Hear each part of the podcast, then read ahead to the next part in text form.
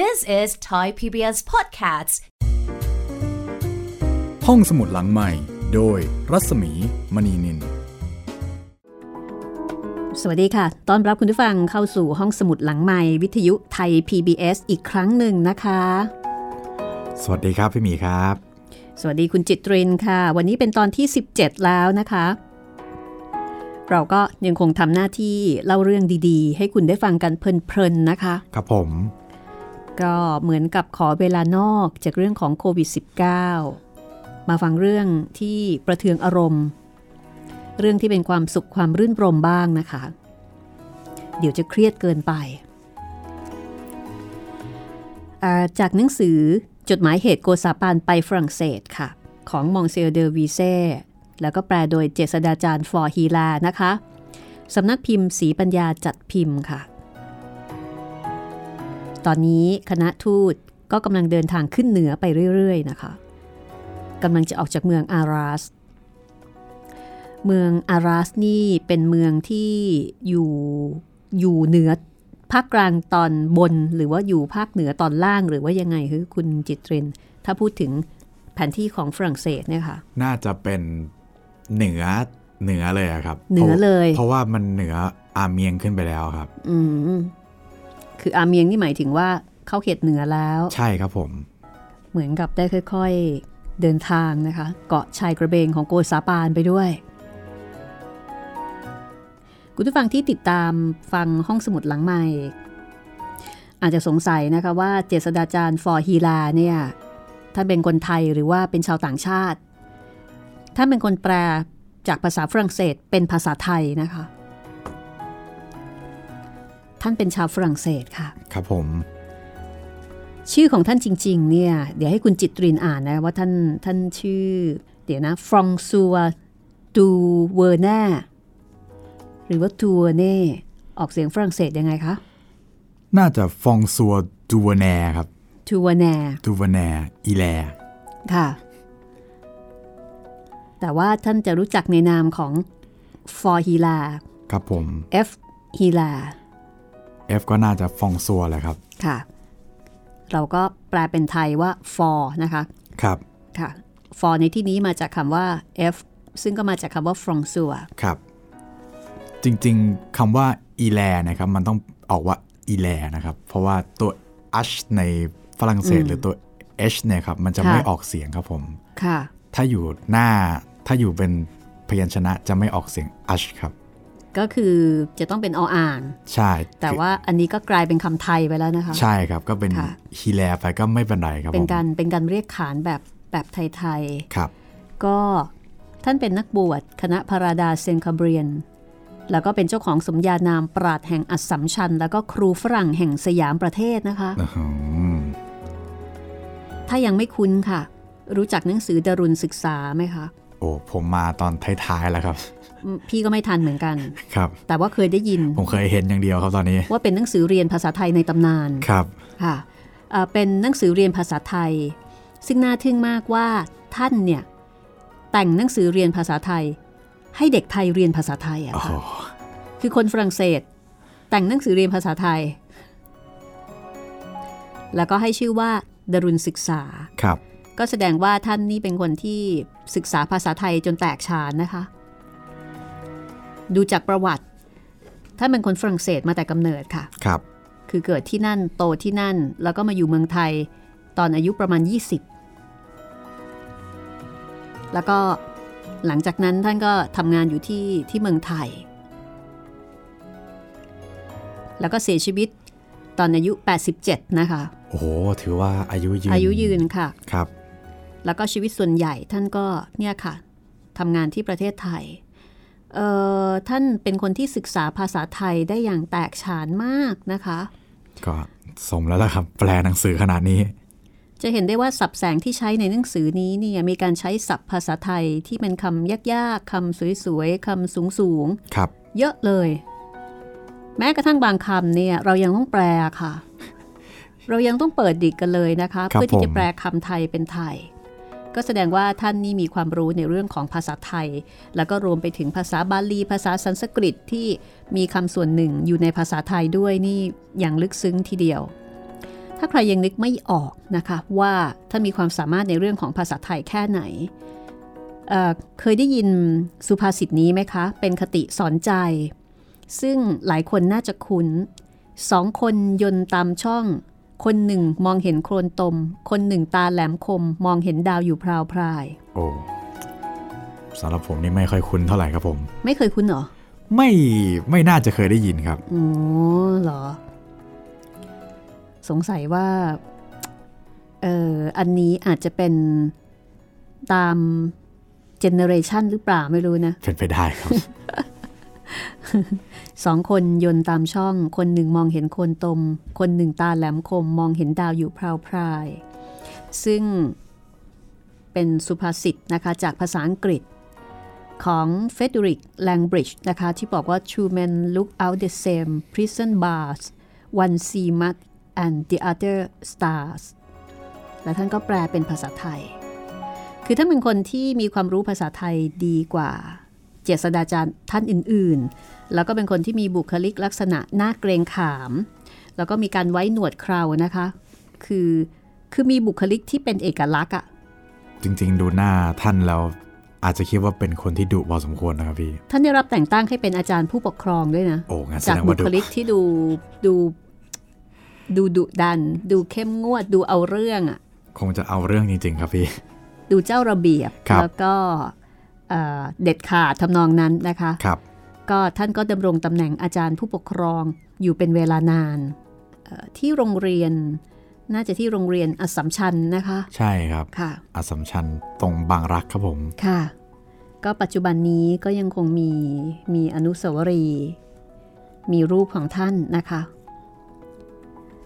อนุสาวรีย์เจษดาจารย์ฮีลา ที่โรงเรียนอสัมชัญใครที่เป็นสิทธิ์เก่าอสัมชัญ ต้องรู้จักแล้วก็คุ้นเคยแน่นอนนะคะ ครับผมมั่นใจค่ะ อาจจะมีคนเคยไปบนบานสารกล่าวท่านด้วยว่าขอให้สอบผ่านว่าไหมเช่นไปได้ ไม่รอดแน่นอนนะคะ แม้ว่าท่านจะไม่อยู่แล้ว แต่ท่านก็อาจจะยังต้องรับภารกิจช่วยเหลือบรรดาลูกศิษย์ให้สอบผ่าน ครับผม อันนี้มั่นใจมากเลย รวมไปถึงผู้ปกครอง เวลาที่จะสอบเข้าโรงเรียนนี้เนี่ย อาจจะต้องมีการไปบอกเล่า 90 กับท่าน เพื่อให้ท่านช่วย แบบไทยๆนะครับผม แล้วก็เรื่องราวของเจษฎาจารย์ฟอร์ฮีแลก็เคยนำมาสร้างเป็นภาพยนตร์ด้วย ใช่ครับผม นานหรือยังคะ ปี 2557 ครับผม ก็ไม่นานนะก็ไม่นานมากครับค่ะเเป็นภาพยนตร์กึ่งกึ่งสารคดี ใช่ครับผม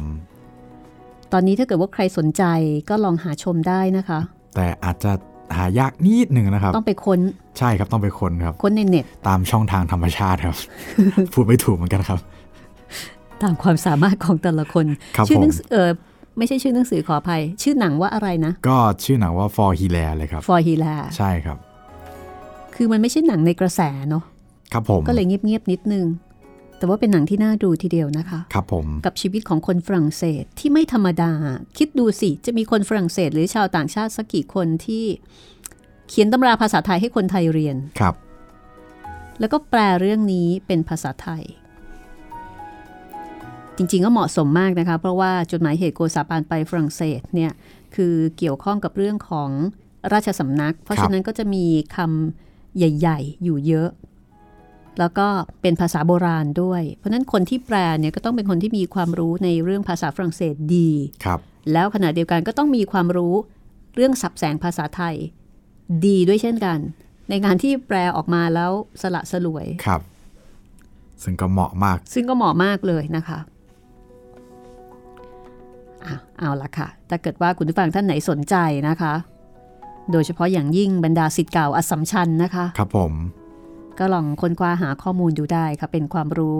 เกี่ยวกับบุคคลสำคัญที่น่าสนใจทีเดียวนะคะ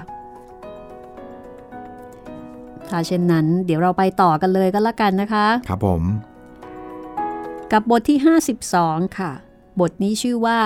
ท่านราชทูตดำเนินทางตามมณฑลฝ่ายเหนือต่อไป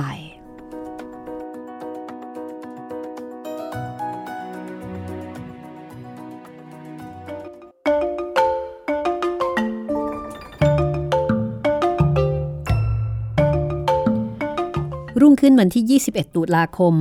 ราชทูตสยามออกจากเมืองอาราสโดยขึ้นรถม้าเวลาเช้า 8นาฬิกา ผู้คนก็มาส่ง เหมือนตอนที่มาถึงใหม่ๆ มีทหารรักษาหน้าที่ตามทางที่จะออกไป วัดวาอารามก็มีการตีระฆัง ตามป้อมก็มีการยิงปืนสลุด เพื่อส่งคณะราชทูตให้เดินทางออกไปเหมือนกับที่ทำ ตอนที่ต้อนรับเข้าเมือง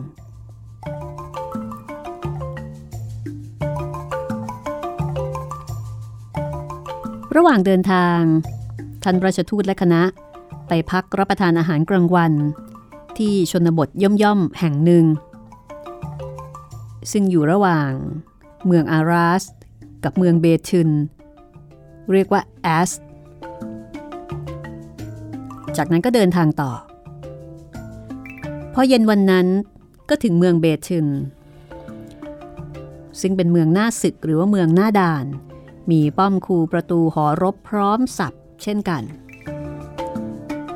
เป็นเมืองที่อยู่ในมณฑลอาตูอา เหมือนกับเมืองอารัส เมืองนี้มีแม่น้ำเล็กๆ ผ่านกลางเมือง มีชื่อว่าแม่น้ำเบียด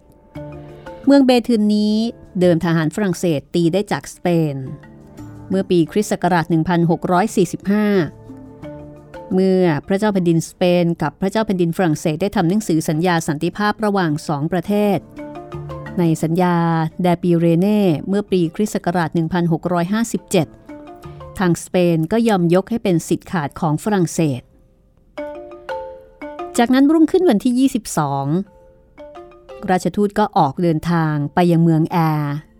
ในมณฑลอาตูอาเช่นกัน แต่เป็นเมืองที่ใกล้เขตแดนมณฑลฟรัง เมืองนี้เป็นเมืองที่มีความสำคัญมากในยุทธศาสตร์ การรบ เพราะว่าถนนหนทางกว้างขวางเรียบร้อย วัดวาอารามโบราณก็แน่นหนา แล้วก็สวยงามมากผิดไปจากเมืองธรรมดาเล็กๆ น้อยๆ ทั้งปวง ก่อนจะถึงเมืองแอร์กองทหารก็ได้ออกมาต้อนรับเหมือนที่อื่น และเมื่อผู้บังคับการทหาร และเห็นรถของราชทูต ก็ได้ลงจากหลังม้า เพื่อมาทำการคำนับ พอสนทนากันได้หน่อยหนึ่งขบวนก็ออกเดินทางเข้าเมืองต่อไป มีทหารกระทำวันทยาวุธทั้งสองข้างทาง ประชาชนคำนับแล้วก็โห่ร้อง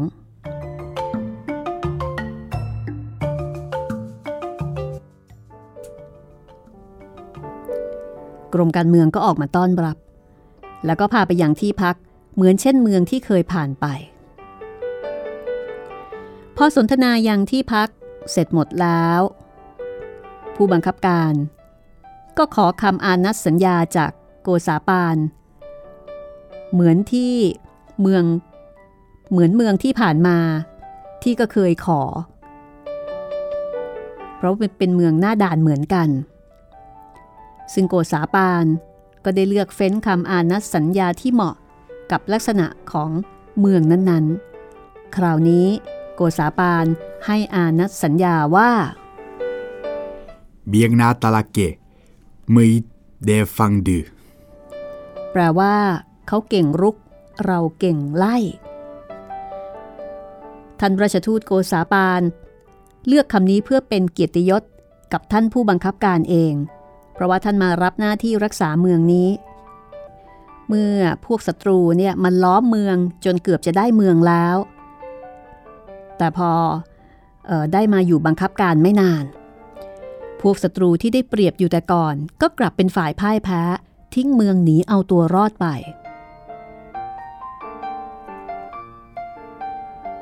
รุ่งขึ้น ท่านราชทูตกับท่านผู้บังคับการทหาร ได้พากันไปชมดูป้อม ชื่อป้อมแซงฟรังซัว ซึ่งเป็นป้อมสำคัญ แล้วก็น่าดูชม เมื่อราชทูตเข้าไปในป้อม ทหารปืนใหญ่ก็ยิงปืนกันเสียงสนั่น ส่วนพลทหารก็ยืนตั้งแถวรับ ป้อมนี้แปลกกว่าป้อมอื่น คือรอบข้างเป็นคูถ้าถึงเวลาคับขัน คูนั้นก็จะกลับเป็นแม่น้ำลำคลองได้ทันที เพราะมีประตูน้ำไหลเข้าในคูนั้นได้ทุกทาง ท่านราชทูตโกษาปาน เห็นป้อมคูที่นี่ก็ชอบใจนักแม่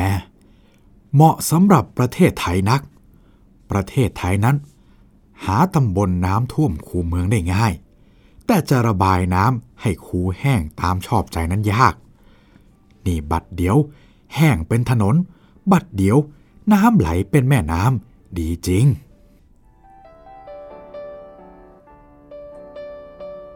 คือมีการบริหารจัดการคลองจัดการน้ำที่น่าทึ่งมาก เมื่อดูป้อมต่างๆ รอบเมืองแล้ว ท่านผู้บังคับการ ก็พาคณะของโกษาปานไปดูเมือง แต่ไม่ว่าจะไปที่ไหนตำบลไหนในเมืองนั้น ท่านประชทูตโกษาปานซึ่งเป็นคนช่างสังเกต ก็พบคนงานกำลังก่อสร้างอะไรต่อมิอะไรเสมอ ก็เลยถามว่า เราเที่ยวดูเมืองต่างๆ ที่พระเจ้าแผ่นดินทรงตีได้ ไม่ว่าที่ไหน ก็ดูมีแต่คนทำงาน สร้างป้อมคูประตูหอรบทั้งนั้น ชวนให้นึกถึงว่า พระองค์ได้ดินแดนมากน้อยเท่าไร ก็จะทรงเปลี่ยนแปลงให้เป็นป้อมเสียหมด ทรัพย์สมบัติ และวิริยะความเพียรของพระองค์ ดูช่างไม่มีที่สิ้นสุดลงตรงไหนเสียจริง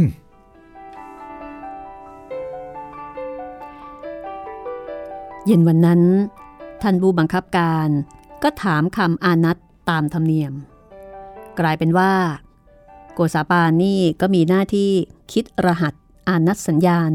ที่จะมีการส่งถึงกันเพื่อบอกว่าเป็นพวกเดียวกัน คือเป็นธรรมเนียมของบรรดาเมืองหน้าด่านที่ต้องมีรหัสมีโค้ดลับ โกษาปานก็ต้องคิดให้กับเมืองนี้อีกเช่นกัน ทีนี้ตอนนั้นโกษาปานเนี่ยกำลังคิดเรื่องป้อมที่มีคูอยู่โดยรอบ คือรู้สึกทึ่งมากกับระบบการจัดการป้อมแล้วก็คูของเมืองนี้ ท่านก็เลยเอาเกียรติคุณของป้อมชนิดนั้น มาตั้งเป็นคำอานัตสัญญาณว่า มาขวลแรกกอมโอแซงเข้าใจเป็นความหมายว่าใช้ได้ทั้งฝรั่งทั้งไทย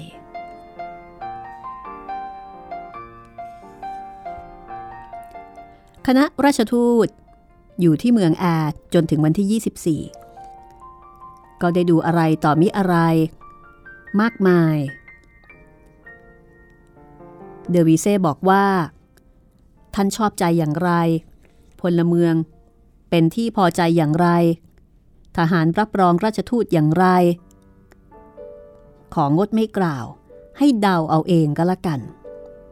เพราะว่าก่อนๆเคยเป็นมาอย่างไรในเมืองอื่น การก็ได้ดำเนินเป็นแบบน่าชมอย่างเดียวกันไม่มีผิด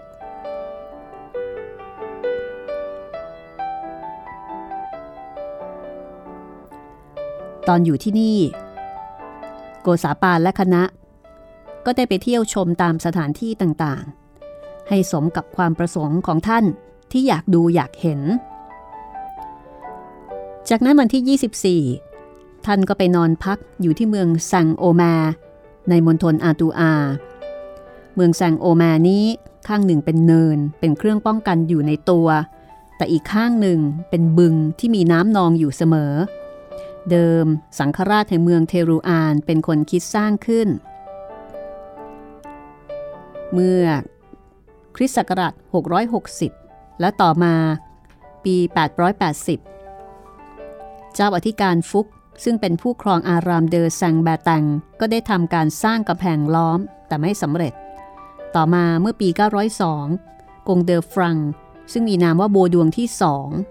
แล้วก็มีฉายาว่าท่านกงศีรษะล้าน ก็สร้างกำแพงเมืองสำเร็จรอบหมดทั้งเมือง ต่อมาปีคริสต์ศักราช 1677 ในแผ่นดินพระเจ้าหลุยส์ที่ 14 สมเด็จพระอนุชาธิราชเจ้าของพระองค์ ได้ชัยชนะแก่ศัตรูที่เมืองกาซา เมืองแซงโอมา ซึ่งเป็นเมืองขึ้นของแคว้นนั้น ก็เลยตกเป็นสิทธิ์ของพระเจ้าหลุยส์ที่ 14 ไปโดยปริยาย การรับรองที่เมืองนั้น ก็เป็นที่พอใจของท่านราชทูตโกษาปานเหมือนกับเมืองอื่นๆ เหมือนกัน และคำอานัตที่ท่านเลือกให้สำหรับคืนที่ท่านอยู่ที่เมืองนี้ก็คือคำว่า อาลักซิองโนกอนเนตเลอซังแปลว่า สำเนียงบอกภาษา กิริยาบอกสกุล เดอวิเซ่บอกว่า ถ้าจะแปลตามศัพท์ฝรั่งเลยเนี่ย ก็จะแปลว่ากิจการบอกสายโลหิต คือกิจการกล้าทำสำเร็จได้ แต่ผู้ที่มีสายโลหิตอันแกล้วกล้ามาแต่เดิม ทั้งนี้เพื่อยกย่องสรรเสริญพระเกียรติยศในพระอนุชา ของพระเจ้าหลุยส์ที่ 14 คราวที่พระองค์ทรงชนะศึกที่เมืองกาซาซึ่งเป็นเหตุให้เมืองแซงโอมาตกเป็นของฝรั่งเศส เมื่อตอนที่โกษาปานให้คำอานัตนั้น ท่านก็ได้กล่าวชมเชย พระอนุชาของพระเจ้าหลุยส์ที่ 14 มากมาย แล้วก็บอกว่าคำอานัตสั้นๆ เพียงเท่านี้ ไม่เพียงพอที่จะจุคุณความดีของพระองค์ เพราะพระองค์มิจำเพาะแต่ทรงพระคุณแกล้วกล้าอย่างเดียว พระองค์ทรงพระเมตตาคุณทรงพระอากับกิริยาคุณ อันละมุนละม่อม น่าจงรักภักดียิ่ง และเป็นดังนี้ด้วยสรรพคุณสมบัติ ซึ่งพระองค์มีอยู่บริบูรณ์ในดวงพระหฤทัยของพระองค์ ฉันยังจำได้แม่น เพราะได้เห็นปรากฏแก่ตาของฉัน ในคราวที่ฉันได้เข้าไปเฝ้าพระองค์นั้น เย็นวันนั้น เมื่อราชทูตนั่งรับประทานอาหาร ก็มีผู้หญิงฝรั่งเศส มาคอยดูแล ในที่นี้ใช้คำว่านางผู้ดีก็เหมือนกับว่า เป็นสตรีชั้นสูง มาคอยดูแลในยามที่ทางคณะทูตเนี่ยกินข้าวเย็นพูดง่าย ๆ และขณะที่กำลังรับประทานอาหารอยู่นั้น ก็มีดนตรีบรรเลงด้วย พอรับประทานอาหารเสร็จเรียบร้อย ก็มีการเต้นรำเพื่อเป็นการแสดงเกียรติยศ ต่อท่านราชทูต รุ่งขึ้น ท่านสังฆราชคือสังฆราชเมืองแซงโอมา แล้วก็สังฆราชเมืองอิปส์ก็ได้มาเยี่ยมเยียนราชทูต ซึ่งทำให้ราชทูตนั้นมีความปลื้มปิติดีใจเหลือที่จะกล่าว กับการที่สังฆราชทั้งสองพระองค์ ก็คือผู้นำทางศาสนาทั้งสองพระองค์นั้น อุตส่าห์ออกมาเยี่ยมท่านถึงที่พัก นอกจากสังฆราชทั้งสองพระองค์แล้ว ก็ยังมีผู้คนอีกมากมายในเมืองแซงโอมา ที่ได้มาเยี่ยมท่านราชทูตถึงที่พัก แทบทุกคนไม่มีเว้น ครั้นรับเยี่ยมเสร็จแล้ว เจ้าพนักงานผู้ประจำรับใช้ราชทูต ก็ได้ชวนราชทูตโกษาปานออกไปดูวัดคาเตดรานของท่านสังฆราชผู้มาเยี่ยมเยียน นี่ท่านเป็นวัดสวยไหมอ๋อไม่สวยสักเท่าไรหรอก เพราะเป็นวัดที่สร้างครั้งโบราณกาลนานมาแล้ว เอ ท่านสังฆราชที่ออกมาเยี่ยมเรานี่ จะอยู่ที่วัดด้วยหรือไม่ เห็นจะอยู่เป็นแน่ ถ้าท่านรู้ว่าท่านราชทูตไป ท่านคงไปด้วย เมื่อได้คำตอบอย่างนี้แล้ว โกษาปานก็เลยบอกว่า อ๋อ ถ้าอย่างนั้นก็ดีแล้ว ถ้าท่านอยู่วัดก็สวย ถึงแม้จะโบรำโบราณขนาดไหน ถ้าท่านอยู่ด้วยแล้วก็ ก็เป็นที่ที่ถือว่าควรจะไปดู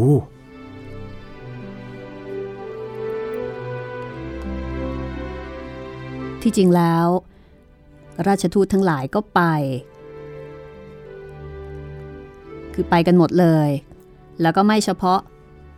อองค์พระสังฆราชออกมาต้อนรับเท่านั้น พระสงฆ์คือบาทหลวงนะคะ ที่ประจำอยู่ในโบสถ์นั้น ก็ออกมาต้อนรับอยู่ด้วยกัน ไม่มีขาดสักองค์เดียว คือต้อนรับอย่างยิ่งใหญ่มากันหมดเลย ครั้นออกจากวัดดังกล่าวแล้ว โกษาปานก็ได้ไปดูพระอารามอีกแห่งหนึ่ง คือเดอแซงแบตัง เมื่อไปถึงที่นี่ท่านก็แสดงความพิศวงแหมวัดนี่ใหญ่จริง ที่ท่านราชทูตแสดงความพิศวงนี้ก็ไม่ใช่เรื่องแปลก เพราะว่าวัดนี้ ใหญ่โตมาก นอกจากวัดนี้แล้วท่านราชทูตก็ได้ออกไปดูข้าวของในเมืองตามเคย พอกลับถึงที่พักก็มีผู้หลักผู้ใหญ่ทุกตำแหน่งที่อยู่ในเมืองนั้น พากันออกมาเยี่ยมท่าน มีการเลี้ยงดูเป็นไปตามระเบียบธรรมดา มีสาวๆ มานั่งดูอยู่ด้วยเป็นอันมาก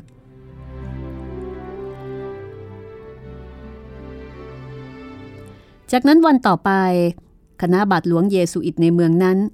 ก็ได้เชิญท่านราชทูตและคณะไปรับเลี้ยงที่พระอารามเหมือนที่เคยทำในเมืองอื่น แล้วก็เช่นเคย เย็นวันนั้น ผู้บังคับการทหารก็มาขอให้ท่านช่วยคิดคำอานัตซึ่งได้กลายเป็นธรรมเนียมไปแล้วว่า ไม่ว่าจะพักอยู่ที่ไหน ท่านจะต้องเป็นคนคิดคำอานัตเหมือนกับโค้ดลับให้แต่ละเมืองเอาไว้ใช้ติดต่อกันในวันนั้นเสมอ ซึ่งท่านราชทูตก็ได้คิดคำอานัตสัญญาณของเมืองนี้ว่า Magnifique อังตูแปลว่า งามอัศจรรย์หมด คือสวยไปหมด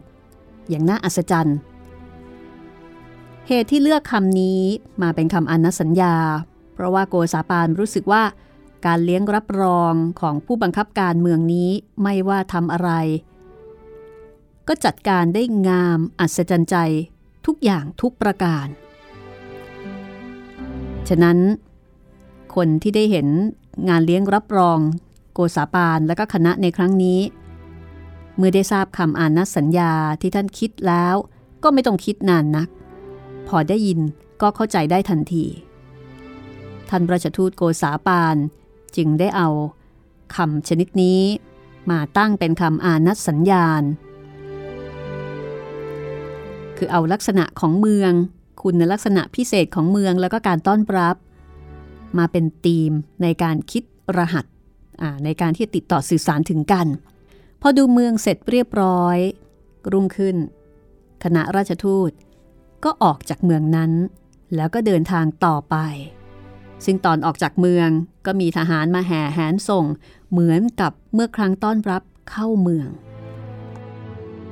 กลายเป็นว่าเป็นหน้าที่ของท่านราชทูตไปเลยนะคะ ครับผมในการที่ต้องช่วยคิดรหัสลับ ก็แสดงว่าท่านนี่ก็เป็นคนที่มีความรู้ในเรื่องของการใช้ภาษานะใช่ครับพี่ ตั้งรหัสอะไรพวกนี้เนี่ยมันต้องแบบมันต้องคมคม ใช่ครับ และขณะเดียวกันก็ต้องสื่อสารถึงเอกลักษณ์ลักษณะของเมืองนั้น ๆ ด้วย ครับ คิดไม่ดีเดี๋ยวเขาก็แอบเมาส์อันอีกเดี๋ยวแบบโอ้อะไรไม่ได้เรื่องเลยสำหรับโปรแกรมต่อไปของเรานะคะ จะเป็นเมืองที่ชื่อว่าเมืองกาแล เมืองนี้เป็นเมืองท่าใช่ไหมคะ เหมือนก็อยู่ทางเหนือของประเทศไทยเลยเนาะกาแลเหมือนแต่จริงๆคือกาแลสกาแลครับ แล้วก็ไปเมืองเมืองแก๊ก เมืองแกรสครับกราสเหรอคะแกรกประมาณว่าแกรกเลยครับพี่อืมเอาละค่ะถ้าเกิดว่าใครที่ยังไม่เคยรู้จักสองเมืองนี้นะคะ เดี๋ยวไปเที่ยวกับเรา ส่วนใครที่เคยรู้จักเคยไปแล้ว ก็ไปเที่ยวกับเราได้เช่นกัน เพราะว่าไม่ใช่การเดินทางธรรมดานะคะ เป็นการเดินทางไปในอดีตเมื่อ 300 กว่าปีที่แล้วของเมืองนี้ค่ะ นี่เป็นโปรแกรมต่อไปของเรานะคะ พักสักครู่ดีไหมคะ ดีครับพี่ แล้วกลับมาเดินทางกันต่อค่ะ This is Thai PBS Podcasts. ห้องสมุดหลังใหม่ โดยรัศมีมณีนิน เดินทางกันต่อนะคะ ครับผม อาจจะเหนื่อยเล็กน้อยนะคะ ตอนนี้แต่ก็น่าสนุกทีเดียว ครับผมเดินสายภาคเหนือ ค่ะ จะว่าไปเท่าที่เดวิเซ่บรรยายเนี่ย ครับผม ก็ไม่ได้ต่างไปจากปัจจุบันสักเท่าไหร่นะหใช่มายถึงคการับรเดินทางแล้วก็สภาพสังคมของฝรั่งเศสในยุคนั้น ที่มีการบ่นบอกว่าบางเมืองบางหมู่บ้านเนี่ยไม่มีที่พักคนเดินทางอืมนั่นแสดงว่ามันเป็นปกติของเขาที่แต่ละเมืองจะต้องมีคล้ายๆ กับมีโรงแรมครับมีโรงแรมซึ่งเป็นที่พักของคนเดินทางครับ แล้วก็แตกต่างที่ว่ารถที่ใช้เนี่ยเป็นรถม้า รถมาครับผมเออแต่ก็คือขึ้นรถอะเหมือนปกติสมัยนี้เลย ใช่ครับ ถึงเวลาก็ขึ้นรถ รถก็วิ่งไป เพียงแต่ว่ารถไม่ได้ใช้น้ำมันครับค่ะ ไปรถม้า สมัยก่อนบ้านเราเนี่ย เวลาไปไหนมาไหน เราพักวัดอ๋อพักพักวัดบ้านค่ำไหนวัดนอนนี่เป็นนั่นทุกอย่างครับ มีอาหารด้วยนะคะ มีที่พักเรายังไม่ได้มีวัฒนธรรมของการที่จะมีเอ่อ ที่พักคนเดินทางเป็นกิจจลักษณะเหมือนทางฝรั่งครับฝรั่งนี่เหมือนกับไอ้ระบบโรงแรมนี่มีมานานละ น่าจะหมายถึงประเทศจีนด้วยนะคะอืมเพราะว่าถ้าดูโรงเตรียมโรงเตรียมครับอือฮึแต่ของเราเนี่ยพี่รู้สึกว่าเป็นวัด เป็นวัดครับอ่าไปไหนก็เพราะว่าวัดมีอยู่ในทุกชุมชน ครับผม แล้วก็วัดของเราก็เปิดสำหรับผู้คนในการที่จะมาพักพิงแล้วก็ขออาหารนะคะอ่า ก็สามารถที่จะไปใช้บริการวัดได้เป็นทั้งสถาบันการศึกษาด้วย เป็นที่พักแรมคนเดินทางด้วย เป็นหลายอย่างนะคะครับสผมมัยนั้น ทีนี้เดี๋ยวเราจะต่อกันที่เอ่อเมืองกาแลใช่ไหมคะ เมืองกาแลครับผมค่ะเหมือนอยู่ทางเหนือของประเทศไทยเลย กาเลกากาแลนี่ คนละกานะ คนละกาครับ เหมือนกากีอะไรอย่างงี้ใช่ไหมกาแลอันนี้ไงที่เอ่อเป็นเป็นส่วนหนึ่งของสถาปัตยกรรมของทางเหนือไงอ๋ออันนี้ไม่รู้จักครับผมคุณจิตรินบ้านที่มีกาแลไงลักษณะหลังคาไงไม่ไม่รู้จักจริงๆครับพี่อ้าวเหรอครับผมถ้างั้นลองไปค้นดูนะ กาแลกาแลเหมือนกัน คุณผู้ฟังต้องรู้จักแน่นอนครับแต่เดี๋ยวส่วนเราครับผมค่ะแต่ส่วนเมืองกาแลอันนี้ครับ เป็น เมืองที่อยู่ระหว่างช่องแคบอังกฤษกับฝรั่งเศสนะครับ คือเป็นคล้ายๆ เมืองที่เป็นเมืองพรมแดนนะครับพี่อืมเป็นเมืองพรมแดนเมืองชายแดน ใช่ครับ แต่แต่อย่างที่รู้ว่าอังกฤษก็ไม่ได้ติดกับฝรั่งเศสแบบทางทางภูมิศาสตร์นะครับ แต่ทางรัฐศาสตร์เนี่ยคือพรมแดนติดกันเอา เดี๋ยวเราอัปเดตกันสักนิดดีไหมคะ ครับผม เผื่อว่าถ้าคุณผู้ฟังฟังจดหมายเหตุโกษาปานไปฝรั่งเศสก็คือ ฟังวันละหนึ่งตอน แล้วรู้สึกว่ายังไม่จุใจ เวลาเหลือค่ะ ไม่รู้จะฟังอะไรดีอะเดี๋ยว เดี๋ยวเรานำเสนอเมนูนะคะ ได้ครับผม ว่ามีเรื่องไหนอีกที่ควรจะได้ฟังกัน ก็ก่อนอื่นเลยนะครับ แนะนำช่องทางกันก่อนทาง w w w t h a i PBS radio com ทาง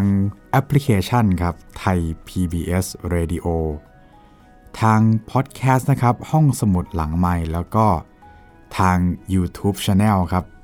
ไทย PBS Podcast ครับผมสำหรับเรื่องที่อยากจะแนะนำวันนี้ก็ น่าจะเป็นเล่มนี้เลยครับ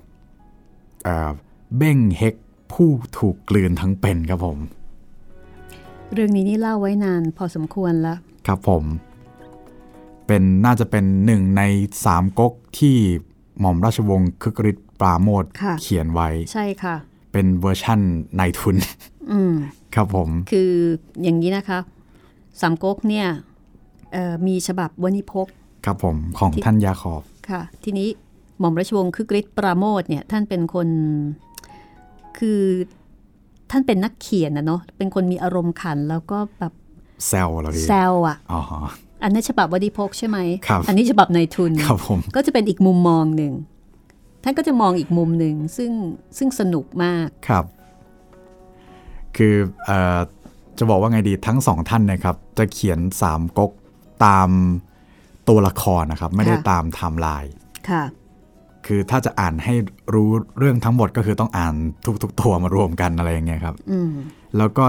ทั้งสองท่านจะมีบางตัวซ้ำกันบางตัวคนหนึงไม่เขียนบางตัวอือฮึคนหนึงเขียนอะไรอย่างเงี้ยครับ ค่ะ อย่างเบ้งเฮกเนะครับว่าโอ้โห เป็นตัวละครที่ไม่คิดว่าหม่อมท่านราชวงศ์หม่อมราชวงศ์คึกฤทธิ์จะหยิบตัวนี้มาเขียน อืม เพราะฉะนั้น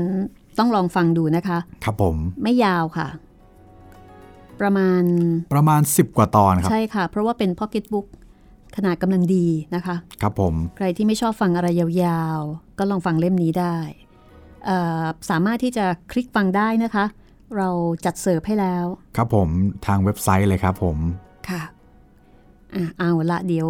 ไปแวะที่เมืองกาแลสของฝรั่งเศสกันสักนิดนะคะ ครับ กับบทที่ 53 ค่ะ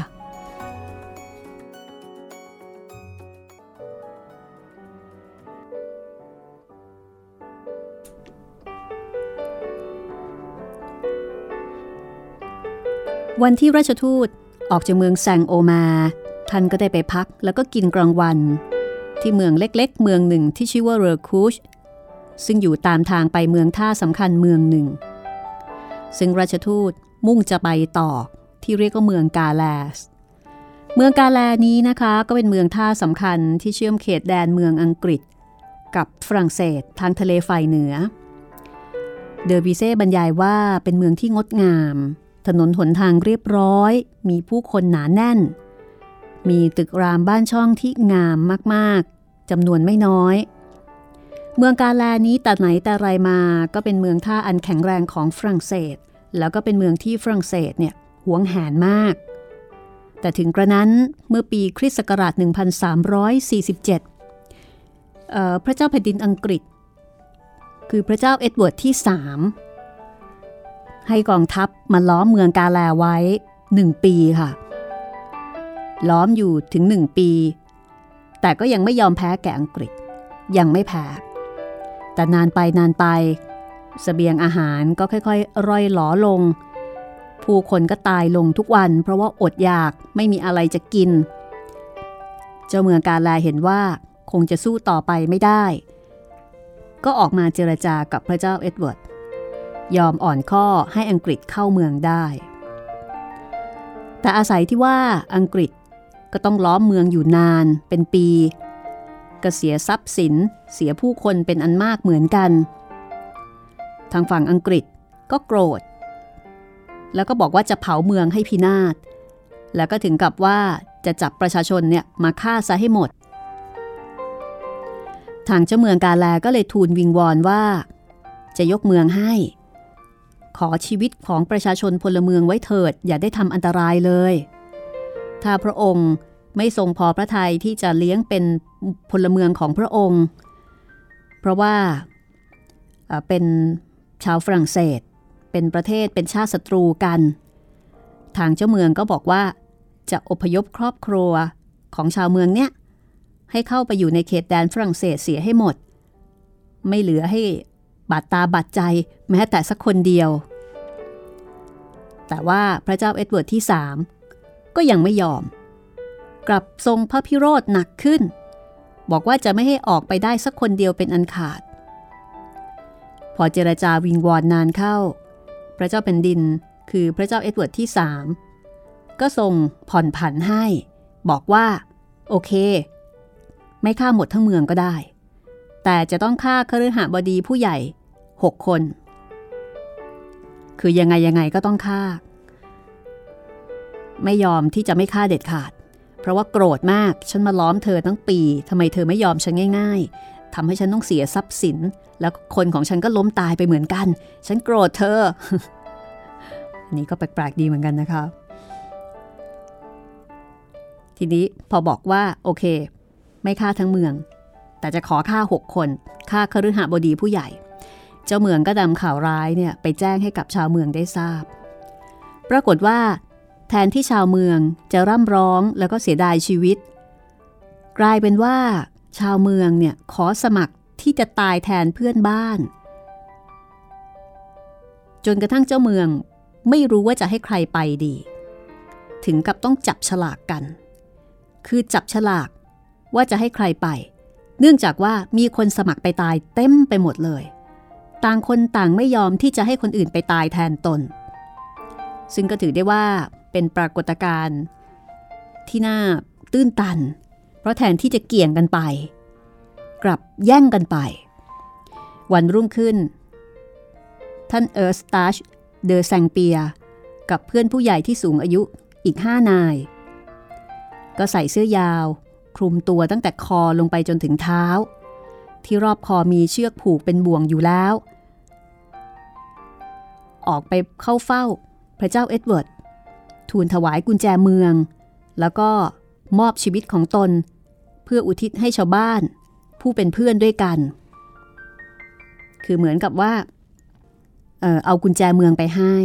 ยกเมืองให้ แล้วก็ ยอมตาย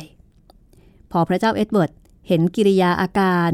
ของท่านผู้เฒ่าผู้ใหญ่ทั้งหกนาย ก็ยิ่งโกรธขึ้นมาอีก โบกพระหัตถ์เรียกเพชฌฆาตให้ลงมือฆ่าต่อหน้าต่อตาในบัดเดียวนั้น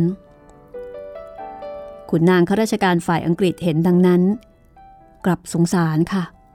สงสารน้ำตาไหล ทูลวิงวอนพระเจ้าเอ็ดเวิร์ดที่สามบอกว่าขอให้ทรงลดหย่อนผ่อนโทษท่านผู้ใหญ่หกนายนั้นเถิด อย่าให้ถึงแก่ชีวิตเลย แต่พระเจ้าเอ็ดเวิร์ดที่สามก็ไม่ยอมถึงกับกระทืบพระบาท เร็วๆเข้าฆ่าให้มันตายเสียเดี๋ยวนี้ พอเห็นพระเจ้าแผ่นดินโกรธซะขนาดนี้ข้าราชการ ก็ไม่กล้าที่จะทูลทัดทาน เอ่ย พอเห็นพระเจ้าแผ่นดิน โกรธซะขนาดนี้ เกรี้ยวกราดขนาดนี้ บรรดาข้าราชบริพารก็ไม่มีใครกล้าทูลคัดค้านอีก เดี๋ยวจะโดนไปด้วย แต่บังเอิญก่อนที่เพชฌฆาตจะลงดาบพระมเหสีของพระเจ้าเอ็ดเวิร์ดที่สามเสด็จมาถึง ก็คุกเข่าลงแทบพระบาทของพระเจ้าเอ็ดเวิร์ดทรงพระกันแสงคือร้องไห้ แล้วก็อ้อนวอนขอไม่ให้ฆ่าประชาชนดีๆ ซึ่งเขารักชาติบ้านเมืองของตัวเองถึงขนาดนี้จะไปฆ่าเขาทำไมทำเอาพระเจ้าเอ็ดเวิร์ดเนี่ยตะลึงไปชั่วครู่ พระมเหสีเห็นได้ทีก็ยิ่งทูลขอโทษ จนกระทั่งในไม่ช้าพระเจ้าเอ็ดเวิร์ดก็ทรงพระกรุณา ยอมตามคำวิงวอนของพระมเหสี แต่ขณะเดียวกันก็เป็นการยินยอมแบบที่ไม่ค่อยพอใจสักเท่าไหร่ เมื่อจะเอาเข้าไป ก็เอาไปเถอะอย่าร่ำไร แต่ความจริง ถ้าเจ้ามาอยู่ในเวลานี้ก็จะดีมาก ตรัสเพียงเท่านี้ ก็โปรดให้ปล่อยคฤหบดีผู้ใหญ่หกนายนั้น ให้กลับบ้านไป คือไม่ฆ่า แต่ก็มีผลร้ายเท่ากันสำหรับประเทศฝรั่งเศส คือพระองค์เสด็จเข้ามาในเมืองกาแลในขณะนั้น แล้วตั้งแต่นั้นมา จนกระทั่งถึงปีคริสต์ศักราช 1558 คือประมาณ 200 ปีเศษ เมืองกาแลนี้ก็ตกอยู่ในอำนาจอังกฤษตลอดมา จนกระทั่ง มีนักรบฝรั่งเศสผู้หนึ่ง ชื่อว่าเลอดึกเดอคิสคนนี้เป็นคนที่เก่งมากในเรื่องการรบ เลอดึกเดอคิสก็ได้รบกับอังกฤษจนชนะ แล้วก็สามารถที่จะเอาเมืองกาแลกกลับคืนมาได้ สาเหตุที่อังกฤษเนี่ยมาล้อมเมืองกาแลเอาไว้ตั้งปีหนึ่ง จะเห็นได้ว่าอยากได้มาก เหตุเพราะว่าเมืองกาลานี่เป็นเมืองท่า อยู่ตรงปากช่องทะเล ระหว่างอังกฤษแล้วก็ฝรั่งเศส คือถ้าเกิดประเทศไหนได้ไว้ ก็เหมือนกับได้กุญแจทางทะเล คือเป็นเมืองที่อยู่ในยุทธศาสตร์สำคัญ ระหว่างเวลาที่ฝรั่งเศสเสียเมืองกาแลแก่อังกฤษนั้น ฝรั่งเศสก็เหมือนกับว่า มีเสี้ยน มีเสี้ยนหนามยอกอยู่ที่สีข้างจะทำอะไรก็ไม่ถนัด มีหนำซ้ำยังเป็นทางเปิดโอกาสให้อังกฤษเนี่ยสามารถที่จะรุกเข้ามาฝรั่งเศสได้ทุกเวลาด้วย มีเส้นหนามยอกอยู่ที่สีข้างร่วม 200 ปีนะคะ กว่าที่จะกู้เมืองกลับคืนมาได้ เมื่อท่านราชทูตเดินทางมาถึงประตูเมืองกาลา ผู้บังคับการทหารก็ออกมาต้อนรับ แล้วก็ได้พาคณะของโกษาปานเนี่ยมาอย่างที่พัก ซึ่งตลอดหนทางก็มีทหารยืนต้อนรับปลายทาง ตามโรงทหารและก็ป้อมทั้งหลาย มีการยิงปืนใหญ่ตามธรรมเนียม เมื่อถึงที่พักบรรดาข้าราชการผู้ใหญ่ในเมืองก็ออกมาคำนับ แล้วก็นำสิ่งของต่างๆ มาเป็นของกำนัน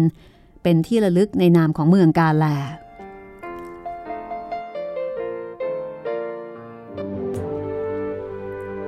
พอคำนับรับรอง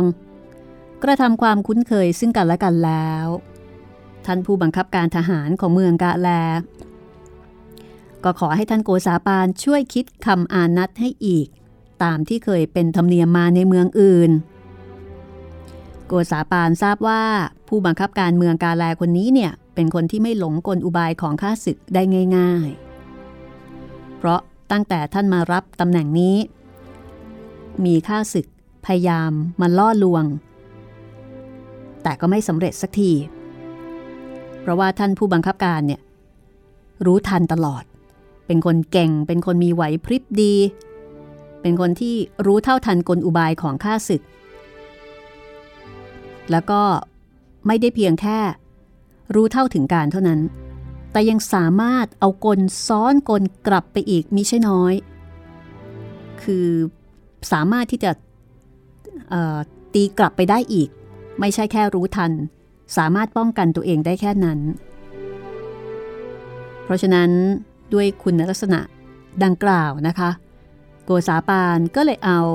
ความเฉลียวฉลาดของท่านผู้บังคับการในแง่มุมนี้ มาตั้งเป็นอานัตกติกาว่าอูลาวาเลเรซิสลาริสซึปกรง แปลใกล้เคียงกับความเดิม ก็ประมาณว่า ไหวพริบดี ตีกลแตก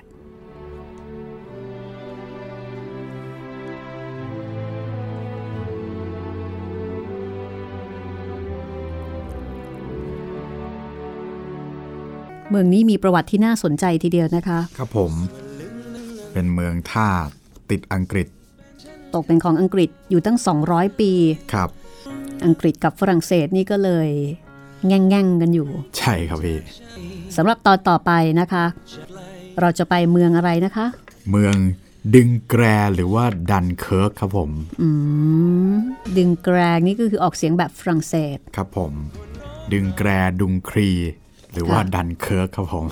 นอกจากเมืองนี้ก็จะมีอีกเมืองหนึ่งนะคะ ไปดูอู่ค่ะ อู่เมืองตูเน่ตูเน่อ่าฮะนี่เราก็ได้ความรู้ประวัติศาสตร์ของฝรั่งเศสไปด้วยนะคะ ครับผมโอ้เป็นทริปที่ไม่ธรรมดาเลย เพราะว่าวันนี้ห้องสมุดหลังใหม่ก็คงจะต้องลาคุณผู้ฟังไปก่อนค่ะ สวัสดีครับ สวัสดีค่ะ This is Thai PBS Podcasts. ห้องสมุดหลังใหม่ โดยรัศมีมณีนิน